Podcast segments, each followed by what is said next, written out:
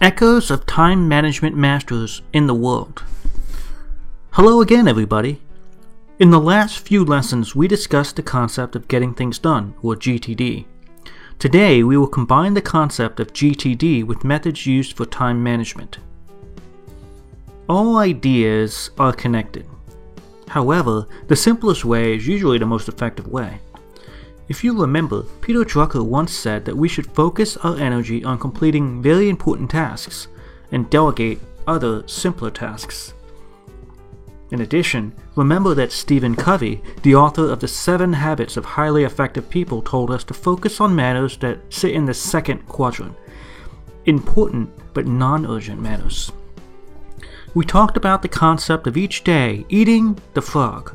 In other words, complete the most important and complex tasks in the morning. Don't procrastinate. Now, today we are going to delve more deeply into the theory of eating that frog. Brian Tracy expanded and developed Mark Twain's theory into eating three frogs. In other words, three important tasks should be completed each day. In this way, success in life is not dictated by how many tasks we complete, but in focusing on the important tasks and completing them to the best of our ability with our heart and soul. According to GTD proposed by David Allen, all of our tasks and responsibilities including the ideas we think about, the assignments we receive from others.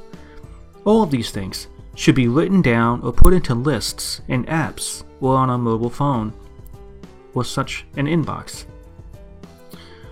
Only when all tasks have been collected in one place can we classify them into those on a calendar and those in lists. Then, lists can be subdivided into those with deadlines and those without deadlines, which can be classified further into contexts. In its simplest form, there are two classifications calendars and lists. In calendars, tasks need to be completed at certain times. There's no difference between important and unimportant matters when a calendar. Now consider this. If you promise to make a phone call, or to call someone back, but when that scheduled time comes to pass where you need to make that call, you think suddenly it's not important enough to suspend this more important task that you are currently working on. Aren't you still expected to keep your promise? This is why we must be so disciplined in adhering to the tasks we put on our calendars. It is critical.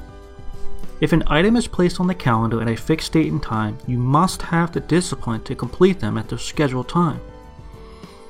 Other tasks not placed in the calendar have little demands on time. They can be placed into different contexts, and those contexts are more flexible. This concept allows us to deal with the very practical and important reality that circumstances and needs change, and that at any point, urgent matters or emergencies can appear without threatening your ability to get things done. Of course, even when items are scheduled, you will still choose between those important matters to complete first over less important items. But since calendar items do not interfere with contextual items, there is no danger that you will sacrifice one of these tasks for the other. What's more important is how we should classify and organize tasks on our lists, they are numerous. So, how do we accomplish this? First, we must organize the important tasks. At this point, we've written down all of our tasks and it is easy for us to classify them with software. So we select the important matters, called frogs. There can't be too many frogs. You can choose no more than three. Three is an approximate number though. When you complete three frogs, you can choose another three. But it doesn't have to be three.